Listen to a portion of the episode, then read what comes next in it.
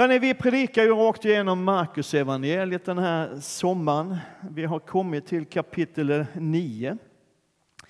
Eh, och vi ska strax läsa en liten bit av det kapitlet, inte sådär jättelångt. Jag har fått en mikrofon med två steg kvar på batteriet för teknikerna vill gå hem. Så nej, jag bara skojar. men, eh, men vi ska läsa så här. Men bara en påminnelse, när vi inledde den här serien för, för ett antal veckor sedan, där så sa vi att, att för Markus så finns det egentligen bara en enda fråga. Det är det som hans evangelium handlar om genomsyrar allt vad han har skrivit. Och det är, vem är han? Vem är Jesus? Det är liksom så han vill ställa oss som läsare inför den frågan och få oss att reflektera och fundera och inte bara köpa allt som vi hör utan tänka själv lite grann. Vem är Jesus för mig? Vem är han i mitt liv? Vem är han för världen? Och vad vill han? Och genom hela evangeliet så dyker det upp en massa olika möjliga svar på den frågan, vem är Jesus? När folk får frågan så har de alla möjliga teorier. Och, och man märker när man läser att lärjungarna ibland funderar också, vem är han egentligen? Speciellt när han har gjort något sådär drastiskt, de undrar, vem är detta? Så Och genom det här evangeliet som så finns det också två stora teman. De löper parallellt rakt igenom Markus evangeliet. Det är korset och det är kronan. Alltså å ena sidan den lidande Messias, han som ger sitt liv för världens frälsning och är beredd att utstå precis vad som helst för att rädda den här världen och gör det också. Och å andra sidan liksom härligheten, kraften i Guds rike när det bryter fram och människor blir frälsta, blir de väl, jo det blir de. Och de blir helade och upprättade och befriade från onda andar och det händer grejer. Och det är Guds son som står i fokus och det är kungars kung och alltihop det där. Rakt igenom, parallellt. Kan du säga. Och man, man kan också upptäcka, om man läser lite noga, att spänningen på något sätt mellan de här två delarna ökar ju längre in i evangeliet man kommer. Och de som följer Jesus, lärjungarna och, och liksom den här skaran av människor som, som, som hänger med Jesus runt i, i landet, de vill, märker man, så gärna ha sitt fokus på kronan på att Jesus är kungen, att han är Guds son, att han är hjälten, att han är den som skulle komma. Nu har han kommit. Och ibland kan man ju faktiskt också ana att åtminstone lärjungarna då och då är ganska intresserade av att se vilka fördelar, liksom, vilka benefits som det finns i att vara nära Jesus. Vad kan vi få ut av det här nu då? Du Jesus, kan du fixa några bra platser åt oss i himlen och, och alltihop det här? Men Jesus själv, och det är rätt intressant, han pratar mest om det första. Om sitt kommande lidande, om sin kommande död. Gång på gång så försöker han få sina närmsta lärjungar att fatta att Människosonen måste lida och dö och sedan uppstå. Och man märker att det här stör lärjungarna. Det är liksom skaver för dem och de vill inte höra det där. Och kanske är det så att de här lärjungarna behövde någonting verkligt speciellt för att riktigt orka och för att åtminstone delvis förstå vem är han. Så nu läser vi från Markus 9. Sex dagar därefter tog han med sig Petrus, Jakob och Johannes och förde dem upp på ett högt berg där de var ensamma. Och han förvandlades inför deras ögon. Hans kläder blev skinande vita, så vita som ingen tygberedare på jorden kan bleka några kläder. Då är det blekt. Och Mose och Elia visade sig för dem och samtalade med Jesus. Då sa Petrus till Jesus, Rabbi, det är gott för oss att vara här. Vi kan göra tre hyddor, en åt dig, en åt Mose och en åt Elia. Han visste inte vad han skulle säga, så skräckslagna var de. Då kom ett moln och sänkte sig över dem och ur molnet hördes en röst. Han är min älskade son. Lyssna till honom. Och plötsligt, när de såg sig omkring, såg de inte längre någon där utom Jesus. Amen. Den här texten kan man säga väcker en del frågor som vi inte fullt ut får svar på. En sån där som man kan fundera på, du mm, gör inte det nu, du kan göra det sen. Men, det är ju liksom, hur kan det komma sig att Gud tillåter att Mose och Elia återvänder från de döda in i den här världen samtidigt som Bibeln är väldigt tydlig med att vi inte ska försöka ha någon kontakt med de avlidna? Det kan du gå hem och fundera på. Nej, gör inte det. Lämna det. För grejen är att vi vet inte riktigt. Det finns ingen förklaring till just det i den här texten. Vi kan bara konstatera att det här är ett undantag där Gud själv låter det ske. Och funderar man lite grann så kanske man ändå kan ana skälet till att det sker. Vi ska komma till det. En annan fråga som jag faktiskt fick av en tonårsgrabb för många år sedan, jag tyckte den är lysande, det är hur kunde Petrus och Jakob och Johannes veta att det var Mose och Elias som de såg tillsammans med Jesus? De hade väl aldrig träffat dem? Det är en jättebra fråga. För Mose levde ungefär 1400 år innan Jesus och Elia ungefär 900 år före Jesus. Så vi vet inte det heller riktigt hur de visste. Kanske att Jesus introducerade dem. Liksom och, och, och sa, grabbar det här är mina polare Mose och Elia, kan man säga hej eller sådär. Men det står inte det i texten, så vi vet inte. Och det är antagligen inte så att Mose dök upp med de två stentavlorna som här är i Peter Paul Rubens målning från 1604. Notera det. Eh, men de visste ju, alltså på något sätt så visste lärjungarna. Petrus tvekade liksom inte när han vill bygga de här hyddarna. Det ska vara en åt Jesus och en åt Mose och en åt Elias. Så han visste, eller hur? Men den viktiga frågan är nog mer då, vad är det som sker den här dagen? Och varför? Alltså Jesus och tre av hans närmsta lärjungar går upp på det här berget. Plötsligt förvandlas Jesus inför deras ögon. Den gudomliga härligheten strålar ut från Jesus. Det är rätt häftigt. Det som Hebreerbrevets författare skriver, att han, Jesus Kristus, är utstrålningen av Guds härlighet. jag älskar hur, hur New International Version skriver det. The sun is the radiance of God's glory. Det är kraftfullt. Liksom. Det strålar ut, det liksom väller ut Guds härlighet från Jesus.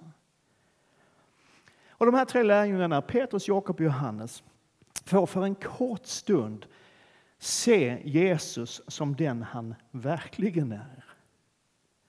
Att han är Guds son, att han är Messias, att han är Gud själv. Det blir som en bekräftelse på uppenbarelsen som Petrus lite tidigare har gett uttryck för. Du är Messias, den levande Gudens son. Och de får se det med egna ögon. Det är så. Och så dyker Mose och Elia upp. Vad gör de där? Jag tror att de flesta teologer och predikanter är någorlunda överens om att de här båda gammaltestamentliga gestalterna, de är där som representanter för varsin sida av det gamla förbundet. Lagen och profeterna. Elia representerar då förstås profeterna eftersom han var profet. Och du kanske kommer ihåg att alldeles innan Petrus får den här frågan av Jesus, vem han tror att Jesus är, och svarar att du är Messias, den levande Gudens son, så har Jesus frågat, vem säger folk i allmänhet att jag är? Och ett av de där svaren som kommer då, det är, ja men det är en del som tror att du är Elia eller ja, någon annan av profeterna. Det blir väldigt tydligt i den här situationen att Jesus inte är Elia. För Elia står där och Jesus står där. Och det är inte Elia det lyser om. Det är Jesus som strålar. Och Mose är där som representant för lagen. Alla de här sammanlagt 613 buden som fariseerna, de skriftlärde, refererade till som lagen. De här reglerna som styrde livet i det gamla förbundet, alla dos och alla don't. Och tillsammans så representerar Mose och Elia hela det gamla förbundet. Lagen och profeterna. Hela det judiska systemet kring relationen mellan Gud och människa. Alla löftena som talade om det som skulle komma och han som skulle komma. Och mitt i den här märkliga upplevelsen så talar Guds röst från ett moln, från himlen. Och det är nästan, tycker jag, lika intressant vad Gud inte säger som det han faktiskt säger. För Gud pekar inte på Mose och säger att det här är Mose som jag gav mina bud och mina lagar. Lyssna till honom. Och han pekar inte heller på Elia och säger det här är min profet som jag lät se vad som skulle komma. Han som tillsammans med mina andra profeter gav er löftena att hålla fast vid. Lyssna till honom. Utan Gud, Fader, pekar på Jesus. Och så säger han för andra gången i Markus evangeliet. Detta är min älskade son Lyssna till honom. Och när Petrus och Jakob och Johannes så småningom vågar titta upp så är inte Mose kvar. Och inte Elia heller. Plötsligt när de såg sig omkring såg de inte längre någon där utom Jesus. Det var bara Jesus kvar. Han som lagen och profeterna vittnade om, som pekade fram emot och lovade att han skulle komma. Och du som brukar gå till gudstjänst i ena kyrkan kommer nog ihåg kanske att vi för ett par månader sedan hade en, en predikoserie som vi kallar för Ett nytt förbund. Hur många minns det? En del. Bra. Då talade vi om det här nya som Jesus kom med. Och vi talade om hur det gamla villkorade förbundet, alltså det här förbundet som säger om du så ska jag, men om du inte så ska jag istället. Den typen av villkor. Det här förbundet som var baserat på hur väl du och jag kan hålla buden. Och där ingen räckte till eftersom kravet var att hålla hela lagen och följa alla buden. Hur det förbundet ersätts genom Jesus Kristus med ett nytt förbund som inte för ett ögonblick bygger på din och min prestation utan helt och hållet, helt och hållet, helt och hållet är byggt på vad Jesus har gjort. Ett förbund som kommer oss till del genom nåd och förlåtelse och upprättelse. Och den här dagen, inför ögonen på lärjungarna, inför ögonen på Petrus och Jakob och Johannes, så liksom fejdas Mose och Elia ut. Lagen och profeterna bleknar bort och bara Jesus finns kvar. Därför det är honom allt handlar om. Han är min älskade son. Lyssna till honom. Och även om de här tre lärjungarna där och då i alla fall inte förstod allt som hände och inte riktigt fattade vad, det, vad de var med om så kom den här dagen att prägla dem. Du vet, antar jag, att både Petrus och Johannes har skrivit brev som finns i Nya testamentet.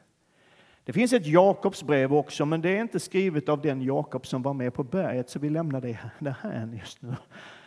Men Petrus har skrivit två brev och Johannes har skrivit tre. Det är liksom deras andliga testamente. Det är det de vill lämna efter sig till församlingarna. Och de skriver till människor som är väl förtrogna med hela den judiska traditionen, som är insatta i såväl lagen som profeterna. Och det som är slående är, tycker jag, att varken Petrus eller Johannes ens nämner Mose eller Elia. För de skriver om Jesus. Och så här skriver Johannes i inledningen till sitt första brev. Det som var från begynnelsen, det vi har hört, det vi med egna ögon har sett, det vi har skådat och rört med våra händer. Om detta vittnar vi, Livets ord. Livet har uppenbarats, vi har sett och vittnar om det och förkunnar för er det eviga livet som var hos Fadern och uppenbarades för oss. Det har vi sett och hört och det förkunnar vi för er för att också ni ska ha gemenskap med oss. Och vår gemenskap är med Fadern och hans son Jesus Kristus. För Johannes handlar allt, precis som vi också hörde i inledningen, allt handlar om Jesus. Och för Johannes handlar verkligen allt om Jesus. Och vet du att Petrus han skriver till och med så här, och håll i dig nu. Så här skriver Petrus i sitt första brev. Ni vet ju att det inte var med förgängliga ting som silver eller guld ni blev friköpta från det meningslösa liv ni ärvt från era fäder. Nej, det var med Kristi dyrbara blod, som är blodet av ett lamm utan fel och brist. Och Petrus talar inte här, märk noga detta för det här är viktigt. Petrus talar inte här i första hand om ett gudlöst och syndigt och ruttet liv. Han skriver till människor som kommer från den judiska traditionen, som kommer ur den judiska fromheten. Och så säger han, det liv som ni har ärvt från era fäder. Vilket liv är det? Ja, det är livet i det gamla förbundet. Eller hur? Och vad är det han säger? Jo, han säger så här att utan Jesus så spelar det ingen roll ditt liv kan vara hur fromt och religiöst som helst, men utan Jesus blir det meningslöst. Och kanske är det en liten utmaning till någon av oss här idag. Att det spelar ingen roll hur duktig du är. Det spelar ingen roll vilken fasad du har klätt på dig. Det spelar ingen roll. Hur välartad och skötsam du än är. Om inte Jesus är där så är det meningslöst. Och det är inte jag som säger det, utan det är Guds ord som säger det. Dina ägodelar, din eventuella rikedom, silver och guld kan inte rädda dig. Och det kan inte lagen och profeterna heller. Och det kan inte din skötsamhet heller. Vi är räddade och frälsta uteslutande på grund av det Jesus har gjort för oss. Men Petrus såg någonting den där dagen på berget. Han såg hur allting annat bleknade bort. Allt som man hade kunnat hänga upp sitt andliga liv på, som man hade kunnat hänga sin andliga trygghet på, allt det bleknar bort. Och till slut är det bara Jesus kvar. Vet, jag tror att du och jag behöver komma dit. För det finns så mycket bråte som vi sätter upp vår tro på, sätter upp vår trygghet på och förlitar oss till som inte är Jesus. Det funkar inte. Jag har bett för dig och jag har bett för mig och jag har bett för den här gudstjänsten. Låt det få bli ett tillfälle när vi inser det finns bara Jesus kvar. allt mitt eget och allt vårt eget faller. Men han står kvar. Detta är min älskade son. Lyssna till honom. Och ungefär här så hade jag tänkt avsluta min predikan. Jag var till och med lite stolt över att jag för en gångs skull hade lyckats få till en förhållandevis kort predikan. Men sen igår kväll när jag hade lagt mig så började det någonting att ta form inuti mig. Jag blev påmind gång på gång om någonting som jag har läst i det här kapitlet. Och idag på morgonen så var det ännu tydligare. Så grejen är då att det finns en liten sak till som jag skulle vilja i det här kapitlet få lyfta idag. Och kanske det är så att det här får bli till en särskild hälsning och en särskild uppmuntran till någon eller några. För det har sannoliken blivit en uppmuntran för mig. Och Det är versen som kommer direkt efter avsnittet som vi redan har läst. Då står det så här i den nionde versen. Nu dog min dator bara för det.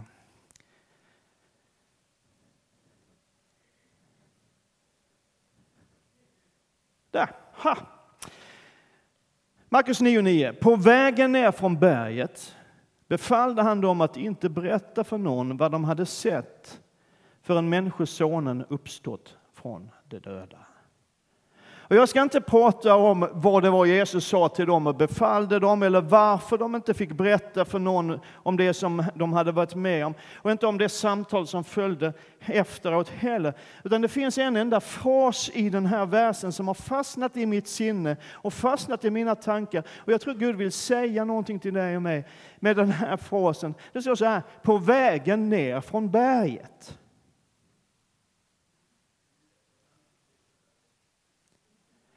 Det är ingen tvekan om att den här dagen hörde till de tre lärjungarnas allra starkaste upplevelser i livet. De ser Jesus stråla av Guds härlighet. De hör Guds faders röst bekräfta vem Jesus verkligen är. Det sker inför dem. De är med där. Och det är klart att det var otroligt starkt och omtumlande. Och det var så härligt så Petrus tyckte vi stannar här. Vi bygger staden på berget, eller vad det nu heter. Men det var inte det som var planen riktigt. Utan så på vägen ner från berget.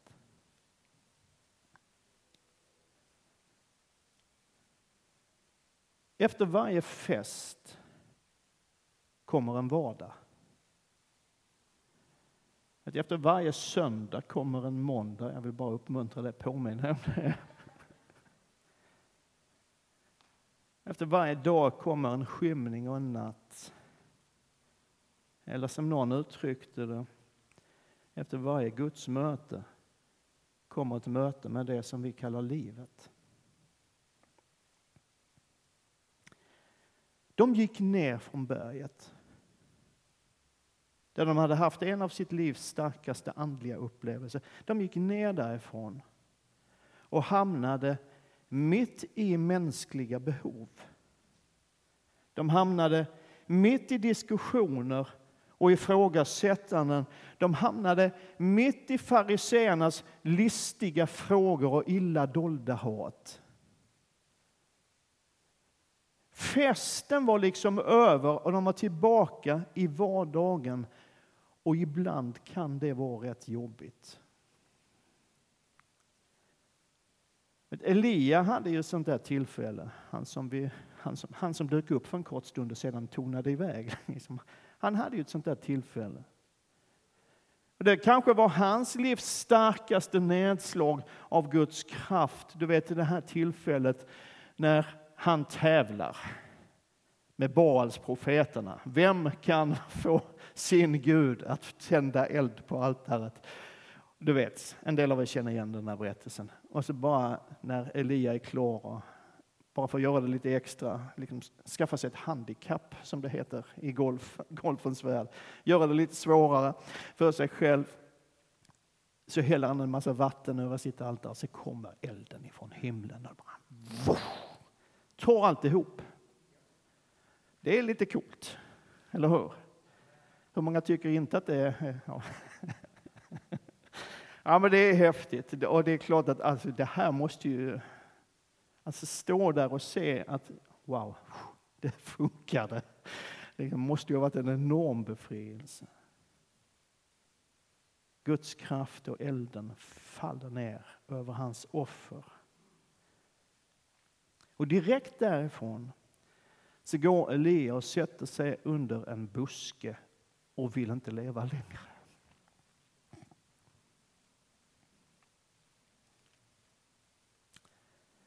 Jag har hört rätt många predikningar över den texten.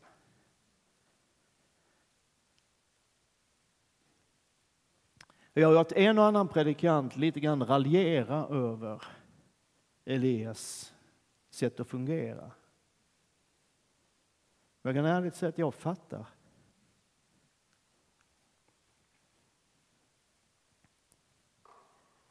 För kontrasten mellan det där mäktiga gudsmötet och den helt vanliga vardagen kan ibland bli så stor så att den blir jobbig.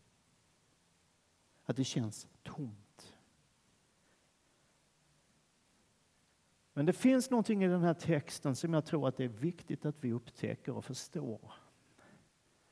Att på vägen ner från berget, står det så befallde Jesus dem, alltså så pratade Jesus med dem. Är du med? Och det visar någonting väldigt viktigt. Det visar det här, det här, är, en, det här är inte så djupt, det är inte rocket science. Du kommer fatta det här. Att på vägen ner från berget, eftersom Jesus pratade med dem, så var Jesus med dem. På vägen ner i dalen så gick Jesus med dem. Och han stannade med dem, också i vardagen. Också när det blev jobbigt. Och det där vet vi ju. Men jag upplever ändå så tydligt att jag ska påminna dig om detta idag. Att Jesus går med dig på vägen ner från berget. Och det här är grejen, det är det här jag är ute efter. Jag tror att det är viktigt att vi ser detta. Jag tror att vi fattar det, men ibland behöver vi påminna varandra. Att det kristna livet handlar ju inte i första hand om att söka de där andliga kickarna, de häftiga upplevelserna. Vi är tacksamma och glada när de inträffar. Vi älskar när under sker och vi älskar när anden faller och vi älskar när Guds vind sveper in och förnyar och förvandlar. Men i första hand så söker vi ju gemenskapen med honom som går med oss på vägen ner från berget.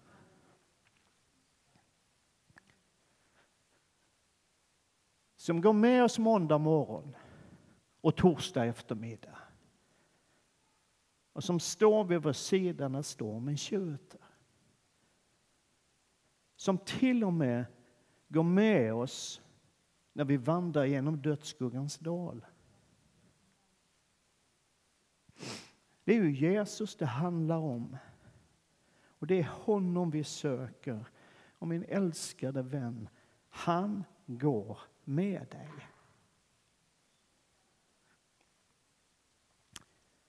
Och plötsligt, när de såg sig omkring, såg de inte längre någon där utom Jesus. Ska vi be tillsammans? Jesus, jag bara tackar dig för din närvaro. Tack att det är sant det vi sjöng för en liten stund sedan. Att även när ingenting syns och ingenting känns och ingenting egentligen märks så finns du där och du verkar i oss. Och just nu så vill jag bara innesluta mina älskade vänner här Vi har kommit tillsammans för att fira gudstjänst, vi har kommit för att träffa varandra, det är ingen hemlighet. Men mest av allt har vi kommit för att möta dig, Herre. Men jag vill be speciellt för den som tycker att man är på väg ner för berget, ner i dalen, ner i vardagen, ner i det som är ganska jobbigt och tungt och mörkt och dystert och inte särskilt roligt. Tack att du är där också, Herre. Tack att du aldrig lämnar, att du aldrig sviker. Och nu ber jag för dem som har en kämpig tid just nu. Att det skulle bli så påtagligt uppenbart att mitt i det där mörka och tunga och jobbiga, där finns du.